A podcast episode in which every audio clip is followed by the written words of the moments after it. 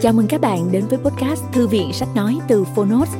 Ở podcast này, chúng tôi chia sẻ phần mở đầu và chương mục của những sách nói bán chạy thuộc nhiều lĩnh vực khác nhau được đội ngũ của Phonos chọn lọc.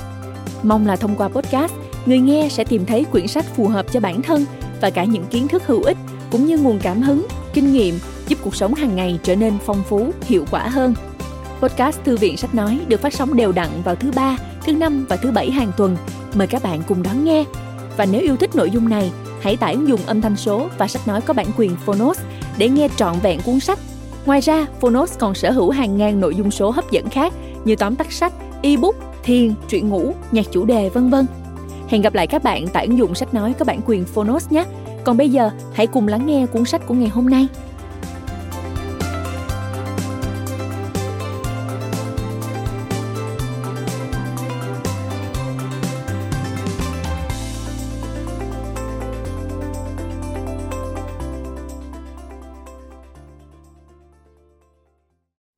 Bạn đang nghe từ Phonos.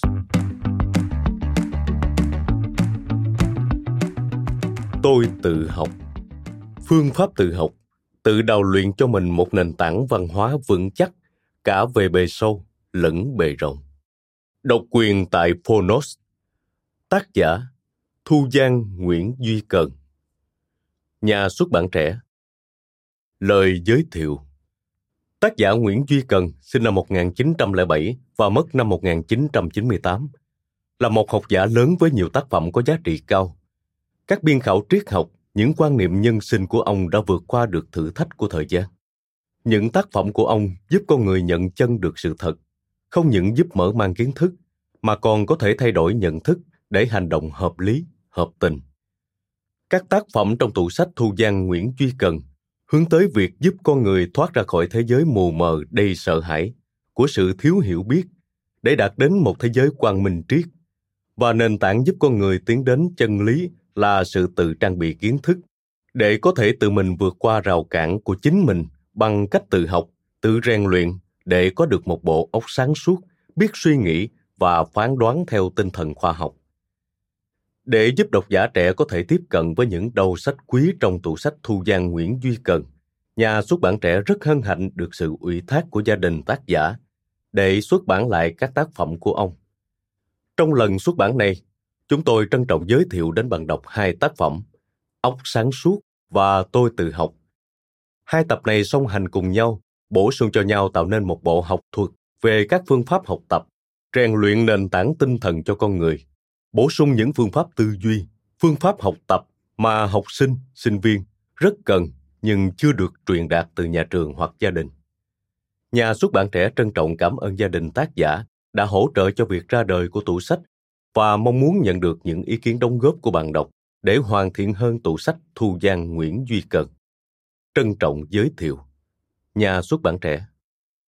Lời tựa Tôi còn nhớ một câu chuyện ngụ ngôn Ả Rập rất ngộ nghĩnh sau đây, do văn sĩ Anatole France thuật lại.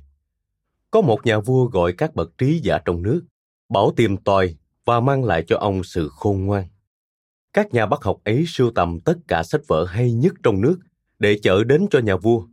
Nhà vua đang bận vui chơi trong một yến tiệc, nên không có ngày giờ đọc. Nhiều quá, làm sao đọc hết được?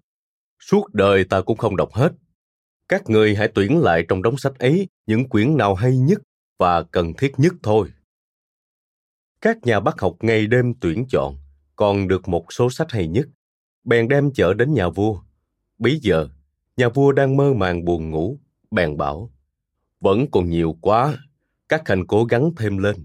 Đọc lại thật kỹ các sách này và tóm tắt lại tinh hoa của nó. Viết lại thành một quyển sách thôi rồi ta sẽ đọc quyển ấy để thu thập sự hiểu biết của những bậc thông minh nhất thế giới từ cổ chí kim. Có phải tiện hơn không? Các nhà bác học uyên thâm nhất cầm cụi cả năm trường mới rút đặng tinh hoa vào một bộ sách duy nhất. Lòng mừng khắp khởi, vì cao niên nhất trong các nhà thông thái ôm bộ sách quý ấy vào đền. Nhà vua cũng vẫn chê là còn dài dòng lắm. Khanh, hãy cố gắng rút tất cả tinh hoa bộ sách này làm thành một câu thôi. Như thế ta chỉ đọc lấy câu ấy để biết được tất cả cái biết của con người từ xưa đến nay trong khắp thiên hạ. Nhà thông thái trở về và sau một tháng trở vào đền, cầm theo câu tư tưởng chứa đựng tinh hoa tất cả sự hiểu biết của con người, viết trên một tấm lụa ngà. Con người sinh ra, yếu đuối, trần truồng, càng ngày càng lớn hơn về sức mạnh cũng như về dục vọng, nhưng lòng tham muốn lại không bao giờ thỏa mãn, rồi tàn tạ, rồi tiêu vong. Nhà vua đang bận sửa soạn ra quân, tỏ vẻ giận dữ nói, Điều ấy có gì mà phải nói, ta đã biết dư rồi. Các anh toàn là bọn láo cả. Câu chuyện này muốn nói gì thế? Theo Charles Baldon, trong những ý kiến các trí giả xưa nay, ý kiến này của Allen có lẽ là đúng nhất.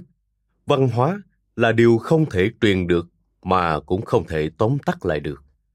Tôi cũng nhìn nhận lối nhận xét trên đây của Allen là đúng. Như thế, sao lại còn viết ra quyển Tôi tự học để làm gì? Tự học là một nghệ thuật, là nghệ thuật thì không thể truyền được.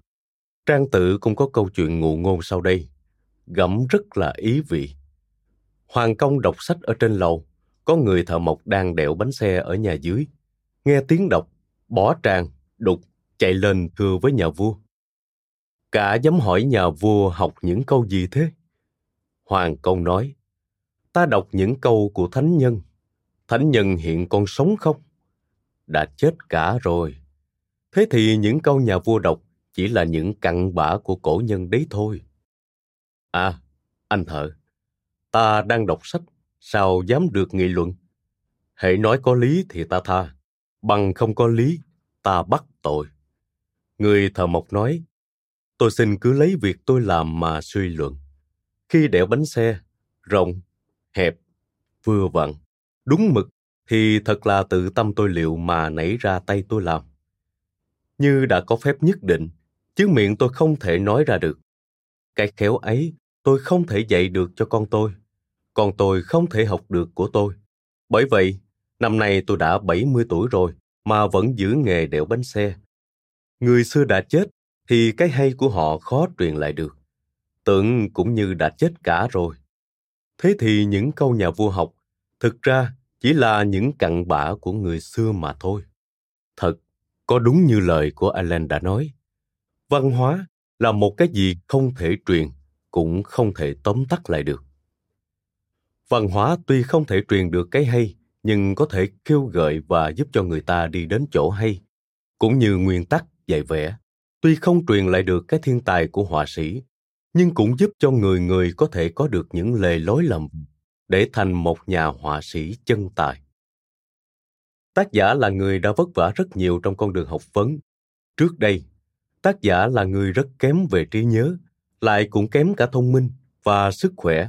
Sau khi ra trường, cảm thấy mình bơ vơ, ngơ ngác trước con đường học vấn mênh mông.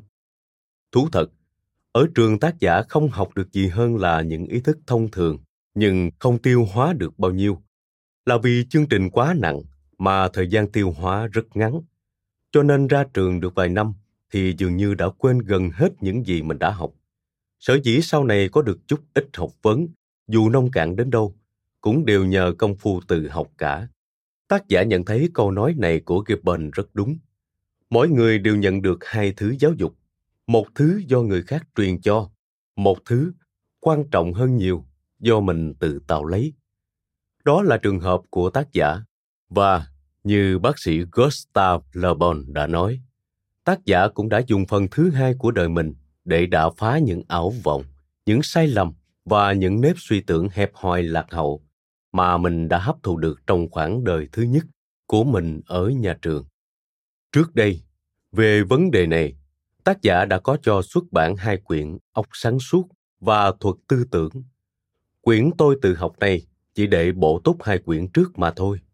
Bởi vậy, nếu bạn đọc nhận thấy rằng đề cập đến vấn đề học hỏi mà bỏ qua vấn đề luyện trí nhớ, tập quan sát, luyện giác quan cũng như phương pháp suy luận là một điều thiếu sót lớn, thì xin các bạn nên biết cho rằng những vấn đề ấy đã được bàn rất rộng trong hai quyển đã kể trên. Lắm khi cũng có một vài vấn đề đem ra bàn lại, dĩ nhiên là với nhiều tài liệu phong phú hơn, được bàn rộng về nhiều khía cạnh hơn. Đây là một mớ nguyên tắc không phải chỉ tự mình tìm ra, mà phần nhiều là của những bậc tiền bối cổ kim, đã giúp ích tác giả rất nhiều trong con đường học vấn. Những kinh nghiệm của tác giả trong thời gian tự học thường chỉ dùng để bàn rộng và bình phẩm những nguyên tắc do các bậc đàn anh chỉ dẫn. Dĩ nhiên là khi biên chép lại, tác giả nhìn nhận rằng nó đã giúp được rất nhiều cho mình và như thế cũng có nghĩa là rất có thể nó sẽ không giúp ích gì cho những ai khác có những thiên tư cùng năng khiếu khác mình. Vì vậy mới có tên làm tựa sách là Tôi tự học mà không dám đề là tự học suông như các sách cùng loại đã xuất bản. Như vậy, những thiếu sót hoặc vụng về hoặc sai lạc đều là do những kinh nghiệm còn nhiều bỡ ngỡ của tác giả. Xenobos, Desire Rostan, Marcel Frivers, Jean Guiton, Jules Bayot, Gustav Rodler là những học giả mà tác giả đã chịu nhiều ảnh hưởng nhất, không phải về tư tưởng mà về phương pháp tự học. Học là để cho đầu óc và tâm hồn ngày càng cao hơn, rộng hơn. Có cao, có rộng thì mới tránh được cái nạn thiên kiến chấp nhất của những đầu óc hẹp hòi. Óc hẹp hòi, theo Charles Bowden, là những đầu óc không thưởng thức nổi những gì mình không ưa thích. Ông lại nói, từ sự không có văn hóa đến lòng thiên chấp chỉ có một bước mà thôi. Thật có như vậy. Người có văn hóa cao là người mà tâm hồn thật cao rộng, dung nạp được tất cả mọi ý kiến dị đồng, không có những thành kiến hay tư tưởng một chiều, bao giờ cũng nhìn thấy tất cả mọi bề mặt và bề trái của sự đời. Bởi vậy, muốn có được một tâm hồn cao rộng, ít ra phải có một nền học thức rộng đủ mọi mặt, kim cả đông tây, kim cổ. Kẻ nào tin tưởng một cách quả quyết rằng chỉ có mình nắm được chân lý tuyệt đối là kẻ không thể có lòng khoan dung rộng rãi, nhất là không thể là một nhà tâm lý sâu sắc được. Học rộng sẽ giúp ta đi từ tuyệt đối luận qua tương đối luận, biết vượt lên trên những lập trường eo hẹp hạn định của một hệ thống tư tưởng hợp với mình để thông cảm với những hệ thống tư tưởng khác không hợp với lòng ưa thích của mình. Người học thức rộng là người biết thưởng thức tất cả mọi hình thức văn hóa, bất luận đông tây hay kim cổ. Đầu óc hẹp hòi hay suy nghĩ có một chiều nên dễ sinh ra cuồng tính. Cuồng tính là tai họa ghê gớm nhất của thời đại, bất cứ là thời đại nào. Trừ bớt nó được chút nào, may ra chỉ có văn hóa. Như vậy, phải chăng văn hóa là phương tiện tranh đấu duy nhất để đem lại tình thương và hòa bình cho nhân loại? Đó là mục tiêu cao nhất của văn hóa, làm cho con người hoàn thành sứ mạng của con người. Thu Giang, Nguyễn Duy Cần Sai Thanh, ngày 22 tháng 5 năm 1960 Chương thứ nhất Thử tìm một định nghĩa À, thế nào là người học thức? Lệ ký có nói Ngọc bất trác, bất thành khí Nhân bất học, bất trì lý. Có người dịch như vậy Ngọc chẳng mài, chẳng ra chi Người mà chẳng học, trí trì đâu tường. Như thế nào là người có học? Có kẻ đậu năm ba bằng có người đậu cử nhân tiến sĩ. Thế mà cũng còn bị người ta mắng cho là đồ vô học. Như thế thì người có học là người như thế nào chắc chắn nó phải có một định nghĩa rõ ràng nhưng thường được hiểu ngầm hơn là nói trắng ra tôi có quen nhiều bạn đầu kỹ sư điện thế mà trong nhà có máy điện nào hư phải đi tìm những anh thợ máy điện đến sửa nếu ta bảo họ giảng nghĩa về điện học thì phải biết họ sẽ làm cho ta điếc óc. Tôi có biết nhiều ông giáo sư ở trường sư phạm ra, thế mà trong khi dạy học, họ không biết áp dụng một nguyên tắc sư phạm nào cả. Học trò vẫn than phiền là giờ dạy của họ buồn ngủ muốn chết, không hiểu được gì cả. Rồi họ còn bảo, học trò mà học dở không phải lỗi tại thầy. Tôi cũng thấy vài ông đậu bằng tiến sĩ hay thạc sĩ triết học. Thế mà cách ăn ở với đời vụng dại như một người ngu không hiểu chút gì về tâm lý của con người cả ai ai nếu để ý quan sát cũng sẽ nhận thấy như tôi sự tình ấy không phải lỗi gì nơi những người ấy họ là nạn nhân của chế độ nhà trường ngày nay mà tôi sẽ bàn đến ở một nơi khác. Tôi chỉ muốn nói những người có những bằng cấp trên đây họ có hơn gì kẻ vô học không? Nếu có hơn là họ hơn về lý thuyết nhưng về phần thực tế họ đâu có hơn gì một con vẹt. Nói cho đúng hơn, họ chỉ có học mà không có hành. Học là để biết biết mà không thực hành được cũng chưa gọi là biết. Tri và hành cần phải hợp nhất mới được gọi là người có học thức. Người xưa có ví, con chiên ăn cỏ, đâu phải để mà nhả cỏ, mà là để biến thành những bộ lông mướt đẹp. Con tầm ăn dâu, đâu phải để mà nhả dâu, mà là để nhả tơ. Học mà không tiêu hóa, có khác nào con chim nhả cỏ, con tầm nhả dâu? Người ta rồi cũng khác nào cái máy thu thanh, chỉ lặp lại những gì kẻ khác đã nói. Học như thế không có lợi ích gì cho mình, mà còn hạ phẩm cách của con người ngang hàng với máy móc. George Domel có nói, đừng sợ máy móc của bên ngoài, hãy sợ máy móc của cõi lòng. Một xã hội mà con người chỉ còn là một bộ máy, thì sứ mạng của văn hóa đã đến ngày cùng tận rồi, mà tinh thần loài người rồi cũng đến lúc diệt vong. Có xác mà không hồn, học mà đưa con người đến tình trạng ấy, tôi tưởng thà đừng học có hơn không? Cái hiểm trạng của xã hội ngày nay phải chăng một phần nào đều do những bộ óc học thức nửa mùa ấy gây nên? Thế thì học và học thức không thể lầm lẫn với nhau được. Ta cần phải để ý phân biệt hai lẽ ấy. Thật vậy, có những sự hiểu biết chỉ bám ngoài da mà không thể ăn sâu vào tâm khảm của ta. Nó là một nước sơn bóng nhoáng và chỉ là một lớp sơn thôi. Cái học của ta không ảnh hưởng gì đến tâm hồn ta cả. Trái lại cũng có nhiều thứ hiểu biết liên lạc với ký ức ta, với tư tưởng ta, với tình cảm dục vọng ta. Nó hòa hợp với con người tinh thần của ta, không khác nào khí huyết tinh tụy đối với thân thể của ta vậy.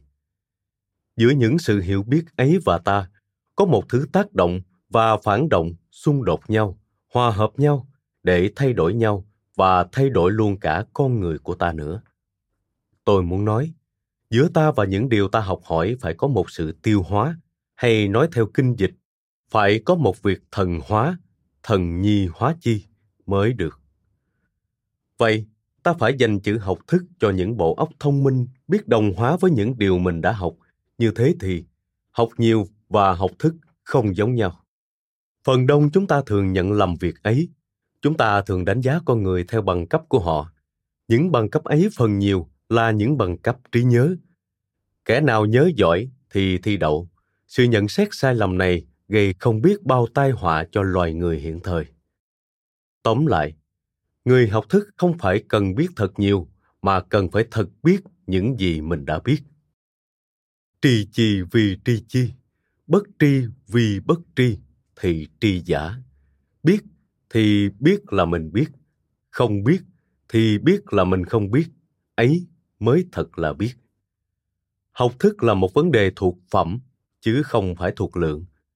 Cái học mà đã được đồng hóa rồi, thì không còn nói là cái học bên ngoài nữa. Cỏ mà bị chiên ăn rồi, không còn là cỏ nữa. Dâu mà bị tầm ăn, không còn gọi là dâu nữa. Học cũng như ăn. B. Học để làm gì? Học để làm gì? Và tại sao ta phải học? Ta phải quan sát chung quanh ta ta sẽ thấy có hai hạng người học vì tư lợi và học không vì tư lợi gì cả. Nghĩa là học để mà học học theo sở thích của mình. Hàng học vì tư lợi chiếm một phần rất đông. Họ học một nghệ thuật nào, một khoa học nào, một nghề nghiệp nào là để tìm một kế sinh nhai. Cái ý muốn thiết thực này cũng là cái ý muốn chính của các bậc làm cha mẹ khi tìm thầy cho con hay khi gửi chúng đến trường, mà chính các học sinh đa số cũng chỉ có một mục đích ấy, nắm lấy bằng cấp để tìm lấy một con đường sinh kế. Thật ra, cũng có nhiều kẻ đối với nghề nghiệp sau này của mình cảm thấy thích thú lắm. Cũng có thể rất sung sướng khi nghĩ đến sau này sẽ được làm kỹ sư, giáo sư, nghệ sĩ hay sĩ quan. Nhưng cái ý nghĩ nhờ đó để kiếm địa vị, tiền bạc, danh vọng, quyền tước cũng đủ làm cho tâm hồn mình mất cả cái sung sướng tinh khiết của cái học vô tư lợi. Cái mộng của tuổi trẻ qua rồi, tôi thường thấy có nhiều bậc phụ huynh không muốn cho con em mình sau này đeo đuổi theo nghề nghiệp của mình. Học để tìm một nghề nghiệp làm kế sinh nhai, có cái lợi ích của nó, không một ai có thể chối cãi được. Nhưng giàu thích hay không thích, nó chỉ là một cái học để thành công, một cái học vị lợi, mà đối với những người có đầu óc thiết thực ít lý tưởng, cho là thỏa mãn lắm rồi. Bên những nhà tập sự vì lợi ấy, chúng ta cũng thấy có nhiều kẻ ngay buổi còn thơ, nhất là lúc mà trí thức đương chừng nảy nở, họ ham học mà không có một ý nghĩa gì vụ lợi cả. Không phải để kiếm tiền, không phải để tìm địa vị, cũng không phải để tìm danh vọng. Chiều theo ý của cha mẹ, hoặc vì hoàn cảnh bắt buộc mà phải chọn một nghề nào. Kỳ thực họ không để chút tâm hồn nào nơi ấy cả. Họ là một công chức sợ hối đoái mà họ mê say thi phú hay âm nhạc. Họ là một sĩ quan mà họ mê say lịch sử hay văn chương. Họ là một trạng sư mà họ mê say toán học. Có kẻ, ngoài giờ phải lo lắng dồi mài nghề nghiệp của mình để kiếm ăn, cũng ráng dành một vài giờ để thỏa mãn tính tò mò của mình. Học những môn không lợi ích gì cho cái đời vật chất của mình cả khi thì đọc triết học, khi thì đọc sách nghiên cứu về văn chương. Lắm khi tập tễnh cầm bút, viết văn hay hội họa. Đấy cũng là một cách học, một cái học hoàn toàn không chút gì vì lợi. Những kẻ học như thế, họ học văn chương vì văn chương, học nghệ thuật vì nghệ thuật, học khoa học vì khoa học. Hai hạng người trên đây, ai có lý, ai vô lý, thật cũng khó mà trả lời. Cái thích của người này chưa chắc cũng là cái thích của người kia. Lại còn có người họ thích không học gì cả thì sao? Họ sẽ nói, đời người ngắn ngủi, học cùng không học thì có khác nhau gì? Anh thích khoa học, tạo hóa ban cho anh nhiều năng khiếu thì anh thành nhà bắt học giúp đời. Còn tôi tôi không có năng khiếu gì cả. Cố mà nhòi vào sọ những cái học hỏi của kẻ khác. Cố mà sản xuất những tác phẩm không hơn gì những bài làm của học sinh thì phỏng có lợi ích gì? Ta hãy cứ tìm lấy những hạnh phúc rẻ tiền, không cần dụng công nhọc sức chi cả, có hơn không? Anh đọc truyện kiều, anh biết thích. Tôi tôi đọc lục vân tiên, tôi cũng biết thích vậy. Anh anh thích nhạc tân kỳ, anh thích nhạc âu mỹ. Tôi tôi nghe vọng cổ, tôi xem hát bội, tôi cũng biết thích vậy. Anh đọc tiểu thuyết của âu mỹ, anh biết hay.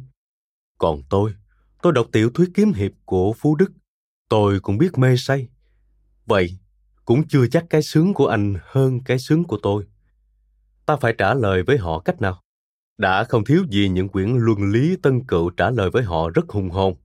Nhưng theo tôi, mặc dầu có rất nhiều bài văn mà tài hùng biện của tác giả không thể chối cãi được, tôi thấy cũng chưa đủ sức cảm hóa hạng người trên đây. Ta hãy can đảm nhìn ngay sự thật. Có nhiều kẻ họ sống hết sức hạnh phúc trong sự ngu dốt và ở không của họ. Họ ghét đọc sách họ ghét suy nghĩ họ ghét làm việc bằng tinh thần cũng như họ ghét gông cùm tù tội vậy. Một vấn đề hoàn toàn thuộc về bản chất. Goethe, lúc mà danh vọng của ông lên đến tột độ ngày kia dạo trên bờ sông thành Naples gặp một tên ăn mày nằm ngủ phơi mình trong ánh nắng. Ông dừng chân tự hỏi ta và anh ăn mày này ai hạnh phúc hơn ai? Thật cũng khó mà trả lời cho dứt khoát. Tuy nhiên tôi chắc chắn các bạn cũng như tôi chúng ta thích sống trong hạnh phúc của Goder hơn. Andre Rề Guide cũng nói, một cái hạnh phúc mà vô tâm, tôi không chịu sống trong hạnh phúc ấy. Nếu bạn là người theo phái, ăn rồi nằm ngửa nằm nghiêng, có ai mướn tớ, thời khiên tớ về, nghĩa là theo phái thích ăn không ngồi rồi, tối thiểu nỗ lực và cho đó là hạnh phúc nhất đời.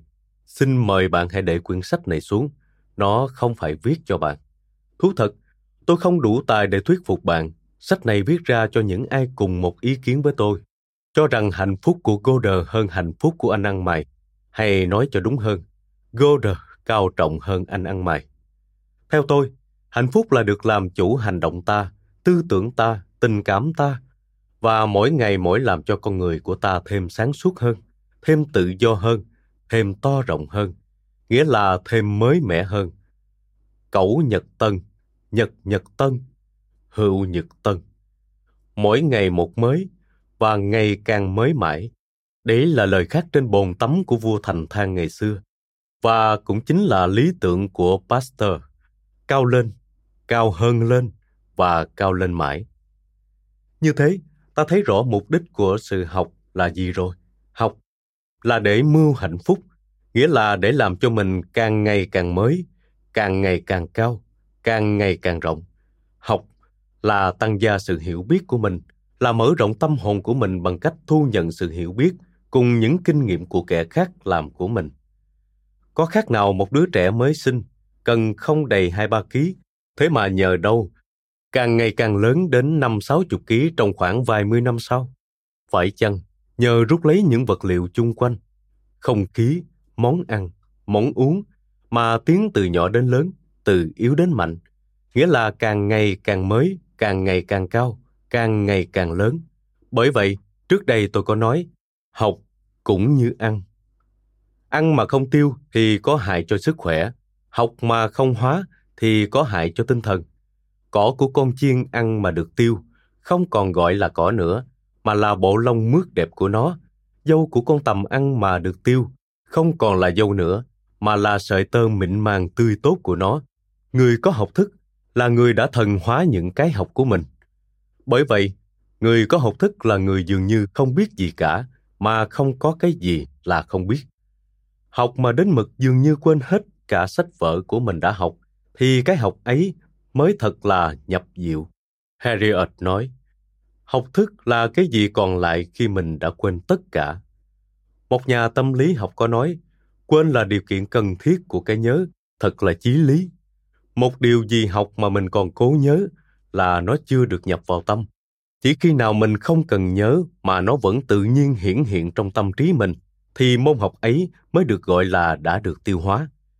Người học đánh mấy chữ mà còn để ý tìm từng nút chữ, cố nhớ vị trí của mỗi nút chữ là người đánh máy chưa tin. Người học đi xe máy mà còn nhớ mình ngồi trên xe máy còn để ý đến bàn đạp, cách đạp là người đi xe máy chưa tin tôi nhớ lúc còn học thi, gần đến ngày thi, tôi băn khoăn nói với cha tôi, sao con học nhiều quá mà nay dường như con không nhớ gì cả? Lòng con như quên hết, không biết có nhớ được gì không? Con sợ quá. Cha tôi cười bảo, đấy là con đã học mùi rồi, quên, tức là nhớ nhiều rồi đó, con hãy yên tâm. Thật đúng như lời, ngày thi, giám khảo hỏi đâu, tôi trả lời liền đó một cách dễ dàng hết sức trang tự nói, người bắn cung mà còn để ý đến việc bắn cung của mình là người bắn chưa tin. Kẻ lội mà còn để ý đến cái lội của mình là người lội chưa giỏi. Phải biết quên thị phi đi, thì cái tâm mình mới thông suốt được cái lẽ thị phi. Tri vong thị phi, tâm chi thích giả. Hiểu được câu nói này của trang tử là hiểu được cái diệu pháp của phép học rồi vậy. C. Thế nào là bậc thiên tài? Nói đến những bậc thiên tài, nhiều người đã tưởng tượng họ như những kẻ phi thường, cô phong độc tú, xa hẳn với loài người. Thực ra cũng không có gì lạ giữa họ và chúng ta cho lắm. Có nhiều kẻ còn tệ hơn chúng ta nhiều về vấn đề thể chất lẫn tinh thần nữa. Họ chỉ khác ta có một điều thôi. Họ có một đức tin vững vàng về phương pháp làm việc của họ. Họ tin rằng với sự cần cù nhẫn nại và cách làm việc có phương pháp họ sẽ đạt được ý muốn cao xa của họ theo họ thiên tài chỉ là một sự nhẫn nại bền bỉ lâu ngày mà thôi darwin tác giả bộ vạn vật nguyên lai luận người đã gây được một cuộc cách mạng to tác trong khoa học là một người có một trí nhớ rất tồi tệ một sức khỏe rất bạc nhược Spinoza đau bệnh phổi, chết vào khoảng 45 tuổi. Pascal thì đau mãi và mất sớm năm 39 tuổi. Montaigne cứ than vãn mãi về trí nhớ thậm tệ của ông, cũng như về trí não chậm chạp và tâm tối của ông. Còn Herbert Spencer thì không thể nào làm việc trong một giờ mà không đau. Có ai dám bảo rằng những người nói trên đây không phải là những bậc vĩ nhân trong nhân loại. Sự nghiệp tinh thần của họ đều là những kỳ công bất hủ, những tinh hoa của nhân loại. Thế mà vấn đề thể chất họ còn thua ta xa. Còn về vấn đề tinh thần, có khi cũng không hơn gì chúng ta cho lắm. Nếu phải kể ra cho hết, thì cả năm mười trang cũng không sao kể đủ tên tuổi của các bậc vĩ nhân, mà về phương diện thể chất và tinh thần, không có gì là đặc sắc hơn những kẻ tầm thường. Thế nhưng, họ đã để lại cho đời những kỳ công vĩ đại là nhờ đâu? Vì họ biết cách làm việc có phương pháp, có nghệ thuật, trong giới trí thức cũng như trong các hiện tượng khác của tự nhiên những hành động hung hổ mãnh liệt như địa chấn, thủy tai. Chỉ là những hiện tượng bạo phát mà bạo tàn những gì có tính cách vĩ đại khó thoát khỏi yếu tố thời gian. Muốn học cho thâm, muốn gây tạo những công trình to tác cũng phải cần đến thời giờ. Nhất là văn hóa, không thể chấp được thời gian. Một giọt nước con mà với thời gian đã điêu khắc giải hoành sơn, tuyết lãnh nếu các bạn xem kỹ đời niên thiếu của các bậc vĩ nhân đã làm vẻ vang cho tổ quốc họ và cho cả nhân loại. Các bạn sẽ thấy khi các ông ấy còn là học sinh đâu phải luôn luôn là những học sinh đứng vào hạng nhất trong lớp họ. Có khi họ lại là những anh học sinh hạng bét là khác. Có nhiều kẻ chính các ông thầy của họ cũng không để ý đến họ nữa. Nhưng một ngày kia một tình cờ rung rủi bỗng dưng cảm khích như Malebranche. Sau khi đọc quyển Cry de l'homme của Descartes, đem hết nghị lực lao đầu vào sự học, nhẫn nại, cố gắng cho tới ngày tài hoa xuất hiện. Một việc làm âm thầm, lặng lẽ trong cô tịch, nhưng đầy hăng hái, đầy kiên nhẫn sẽ là những công việc làm ra nhiều kết quả vẻ vang và sâu sắc nhất. Trong khoảng âm thầm lặng lẽ nghiên cứu học hỏi, các bạn đã tìm ra được lắm ý nghĩ hay ho, nhiều tư tưởng tân kỳ có thể là những nền tảng cho một đời sống tinh thần và phát minh sau này của bạn. Trong lúc ấy, trong lúc mà các bạn khác của bạn nhiều may mắn hơn đi vào các trường cao đẳng để tản mát trí lực của họ trong những cuộc đua chọi bằng cấp và địa vị cao sang quyền quý, thì trong bóng tối, trong im lặng, tác phẩm của bạn như tiếng sấm đêm đông, làm cho mọi người kinh ngạc.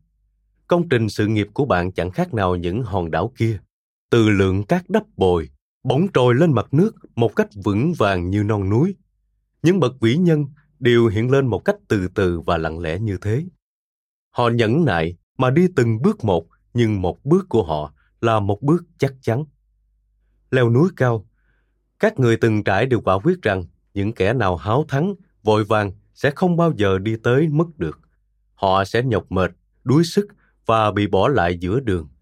Các bậc vĩ nhân họ đi từ từ mà không nghĩ, một cách hết sức trật tự và quy củ. Ông Newton nói, nếu tôi có phát minh được một đôi điều gì, cũng là nhờ nghĩ ngợi mãi một việc và đem việc ấy mà quan sát đủ mọi phương diện. Nếu những phát minh của tôi có được chút ích lợi cho đồng bào là do sự cần cù và đeo đuổi mãi theo một ý nghĩ không thôi vậy.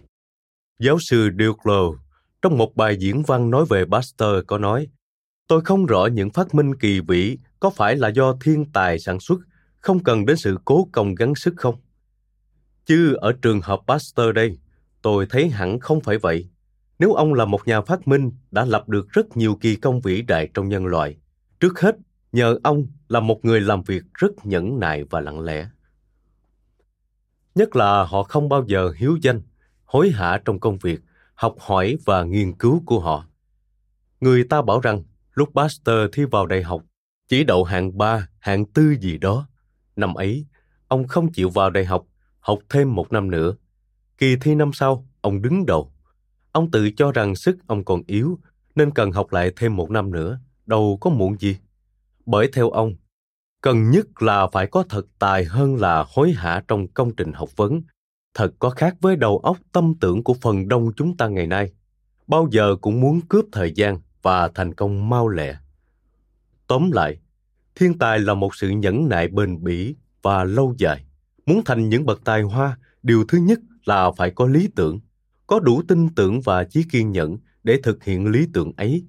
Điều thứ hai là làm việc cho có trật tự, có phương pháp, nhẫn nại và lặng lẽ, không bồn chồn, không vội vã. Cảm ơn các bạn đã lắng nghe podcast Thư viện Sách Nói. Podcast này được sản xuất bởi Phonos, ứng dụng sách nói có bản quyền và âm thanh số dành cho người Việt. Hẹn gặp lại ở những tập tiếp theo.